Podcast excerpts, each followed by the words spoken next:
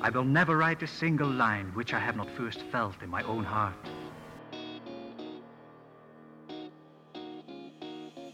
He'll teach you everything. Truer words were never spoken. All right?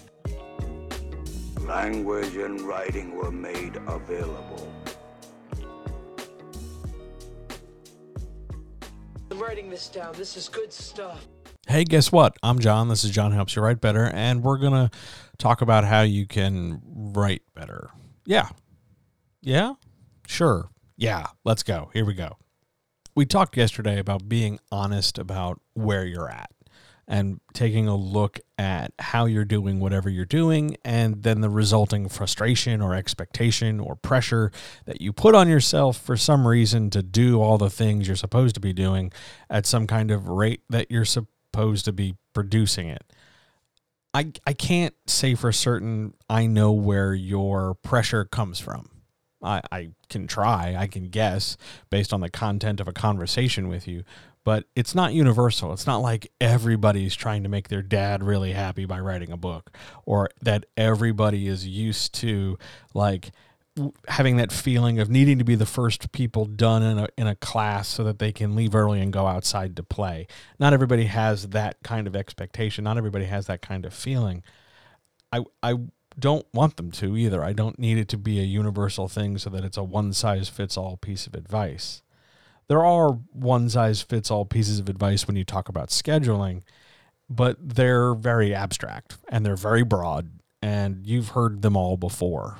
So instead, today, I'm not going to tell you to write down your schedule every hour and then sit down and figure out where you can carve out a little bit of time to write. I'm not going to tell you that some of those times where you're sitting wishing you could be doing something different are actually really great times for you to be sitting down and writing.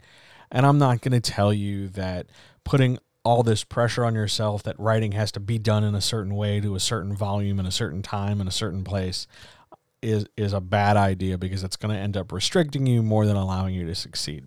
I'm not telling you to do any of that today. Today, I want to talk about a different thing that I don't think gets covered enough when we talk about scheduling. I want to talk about biting off more than you can chew and setting unrealistic goals on purpose. I didn't always think that it was done on purpose. I, I have always assumed for a very long time that people's intentions are generally good, that everybody sets a goal because they think they can do it and they set a goal because, gosh, it just seems really nice that they can do something to some degree. And then I got older, and then I got a little bit more world weary, and then I got a little wiser. A lot of people, myself included, set big goals because there's a performative element to be seen setting that goal. You start telling everybody, hey, I'm going to do a thing. You're going to see this a lot in the next couple weeks with New Year's uh, resolutions and stuff like that because announcement and performance, thanks to social media, have conditioned us to be eager for praise and validation. It starts off as well intentioned encouragement. It starts off as excitement on behalf of someone else. It feels good to announce that I'm going to write a novel this year, I'm going to publish this year feels great. People give you lots of thumbs up and heart emojis and, and little gifts and all different kinds of stuff. It's nice recognition of the announcement of your effort. And I know a lot of people, some of whom even listen to this podcast, do it all the damn time for every goddamn little thing. I'm going to buy a new thing. I'm going to go over here and do a thing. I'm going to change jobs. I'm going to start a podcast. I'm going to do X or Y, or I'm going to quit Z or whatever it might be. Up comes the big roar. Out goes all the praise and validation. Hurrah, hurrah, hurrah. Now, some people do that and then take a step further and go, hey, hold me accountable. Check in, putting the responsibility for your thing that you want to do now in somebody else's hands. That way, you don't have to worry about it so much. Because if they don't remind you, well, that's a failing on their part. That you ask them to keep you accountable, they don't do it. That kind of means, in some way, shape, or form, you can forget about it too. Things get complicated when we start looking at the size of the goal. I'm going to lose 60 pounds this year. I'm going to publish a novel. I'm going to do whatever big giant thing it might be. The assumption we're dealing with here is that a big goal must be done in big steps because otherwise, why are you making such a big deal about it? And this is completely inaccurate thinking but this is what happens. It's assumed that you know you've got such a huge goal you must be doing tremendously giant things in order to do it. I'm going to write uh, a book this year means what? You're going to write a, a chapter a week and be done in three months? Or you're going to write 10000 words a day and be done in three weeks or whatever? It doesn't have to be like that. It shouldn't be like that the fishing for validation and attention is tiresome, exhausting.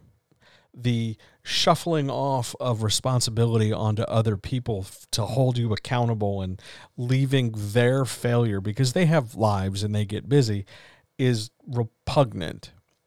Your goal, whatever it might be, is better done in small steps. Now, those small steps are going to require discipline and patience from you because some of those small steps might not feel like you're doing a lot. But consistency is what matters. And the discipline to get your ass in the chair and do the thing matters. That's the most unspoken about part here. Everybody's just like, sit down and write. Go ahead, go write. And then here's how you write. Here are the characters. Here's the plot. Here's the this. Here's the that when most of the time people have no problem being creative. They can daydream and imagine made up people doing made up shit all the damn time. That's that's not their problem. Their problem is convincing themselves that they're good enough to sit down and follow through, that their idea isn't stupid, that there's room at the table for their creativity to be sent out from them they're looking for the validation that with practice and effort they can do this thing not that they need a pat on the head because they made up a very extra special nice boy who's going to do very extra nice special good boy things they're they're not they're not focusing in the right way. They're not focusing in the right place. And so their goals become these big, giant ideals that require big, giant steps. And of course, that's not going to work that way to put this in another way, let's say it takes three seconds to do one push up. If you say you're going to do, I don't know, 3,000 push ups this year, in theory, you could do them all in what, an hour or so? Let's see, 3,000 divided by 60 is 50. So, in theory, if you just keep doing push ups, you'll knock the whole thing out, right? But that doesn't account for how tired you'll be. That doesn't account for the burn in your chest or your shoulders. That doesn't account for fatigue. It doesn't account for a number of factors, right? So if if we're applying that same thinking to goal setting, who's the big giant goal for? Is it the sense of accomplishment that yeah, I did a thing? If that's the case, why do you care how quickly it took? Why does it matter how fast it goes? If it's for them, whomever they are, sure, I guess that matters. I guess that counts. I guess all those push ups you want to do, you want to be able to say you did them quickly, I guess, so that other people can make a response. So that other people will go, wow, you're so good. You did that thing, whatever it is, really fast. You must be good at it. Why does it have to be fast? Why do you have to set a big goal? If you want to get better at something, if you want to get better at anything, the, the point is to do more of it.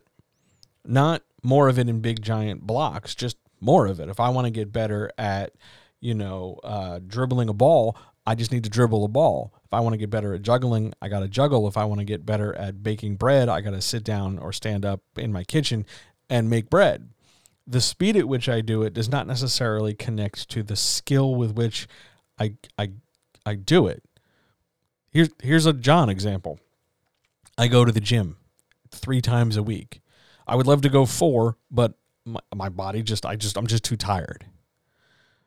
But in three hours a week, you know, I get a fair amount done. I burn a decent number of calories. I get my heart rate up. I, I do all the good worky outy things going faster doesn't mean I'm going to do better. If anything, it means I'm going to hurt myself. Why would I want to rush? Who benefits from me going faster? I don't lift the weight any better. My muscle doesn't, you know, feel suddenly larger just because I sped up. Why do I care about the performance or the announcement of my goal? Why do I care about the rate at which I produce the labor to reach my goal? Isn't the point of my goal, hey, I'm going to work on my fitness and keep my heart beating so that I don't drop dead? Doesn't that sort of require my goal to have regular investment of effort as opposed to a speed issue or a quantity in short periods of time issue? How are you addressing this goal of, hey, I'm going to be a writer. Hey, I'm going to write this book? Why are you framing it the way you're framing it? Have you ever sat down and written out your goal like as one sentence and then really stopped to question why you may or may not attach a quantity of time or a quality or a number of this or a ceiling or any kind of limitation like that? Have you ever really stopped to think about it? I strongly, strongly recommend that you do because you might run into this strangeness of I've set these big giant goals and I wonder why I never accomplish them. Here's why you're never accomplishing them they're large performative goals designed to get attention and seek validation, but you don't have the structure in place, the support in place to make it a goal that becomes manageable. It can be a big giant goal. You can write a book in a year. But in order to do that, you need a few things that maybe you're not giving yourself. And one of them includes a chance to fail and a chance to struggle and a chance to be imperfect and a chance to deal with frustration. And then a support system that encourages you and teaches you and helps you get better. It doesn't matter if you go fast, no one gives a shit about fast. If anything, we can argue that fast is intentionally bad, or intentionally fast is intentionally bad. But that's an argument maybe for tomorrow. Maybe we'll cover that then. But the, the point is, you you have to give yourself a chance to succeed. That doesn't mean rush. That doesn't mean hurry. That doesn't mean do it for somebody else's praise. That doesn't mean make sure somebody else holds you accountable. And when they can't because they have their own shit, you get to slack off.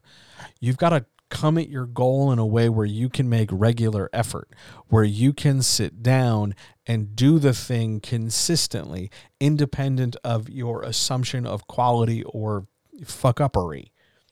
Take your time. No one gives a shit. Take your time. You don't have to hold yourself to some hyper rigid standard in order to win approval from somebody else. You just need to be okay with it. And if you're about to tell me, John, I'm never okay with my work isn't perfect, where did you get that installed in your head? And maybe it's time to let that go. Because nobody needs you to, you know, have an aneurysm and blow a gasket because you've hyper orchestrated that this sentence on this page has to relate to another sentence 10 pages from now. No one's going to notice that at that degree. They're just going to look at the story overall and go, this is engaging. This is not engaging. And if they say it's not engaging and you put in all this work, how are you going to feel? Why are you making this harder on yourself? You're not helping yourself. The big issue here is you gotta help yourself. Organize these things, set these things up.